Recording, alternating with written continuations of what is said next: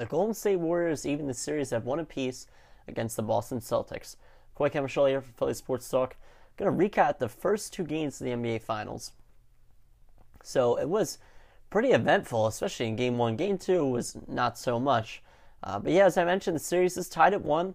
The Celtics were able to absolutely steal Game One in Golden State. So even though they got blown out in Game Two, uh, I didn't even expect them to win one game in Golden State. So I think they should feel, you know, don't let the downs get too down because they're still tied from from being on the road.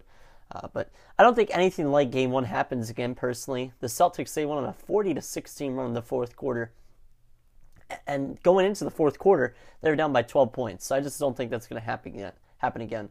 I will say this though, Jaylen Brown and Jayson Tatum were not very good in that game either. I mean, Tatum he was putrid shooting the ball in Game One, going three of 17 and Jaylen Brown scored 24 points, which is decent, but only on 10 of 23 shooting.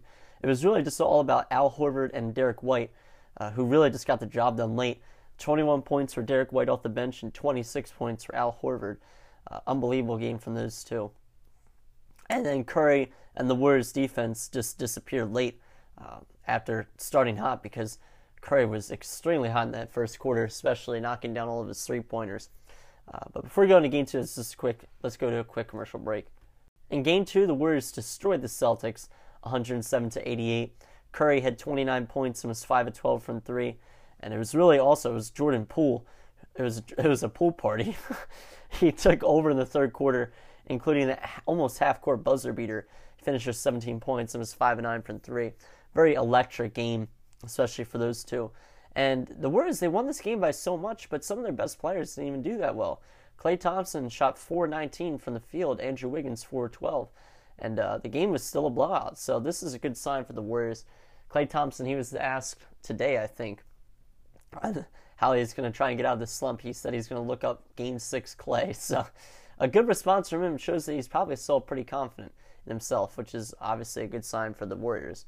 Uh, for the Celtics in this one, Jayson Tatum, uh, kind of a poor night shooting again. 28 points, which is never bad, and uh, six and nine from three. But elsewhere, he was just eight and eight and 19 total. So outside the three ball, he was just two of 12 or two of 10 from the field.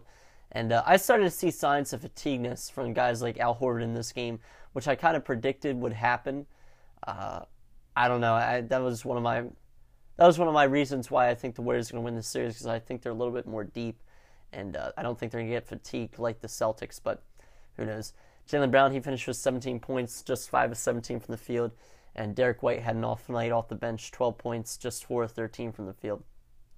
I personally don't think it's possible for the Celtics to overcome the Warriors' firepower, so I'm sticking with the Warriors in six games, so I do think the Celtics will get one more game, uh, but I don't. I just don't think they have enough yet to win it, win an NBA Finals.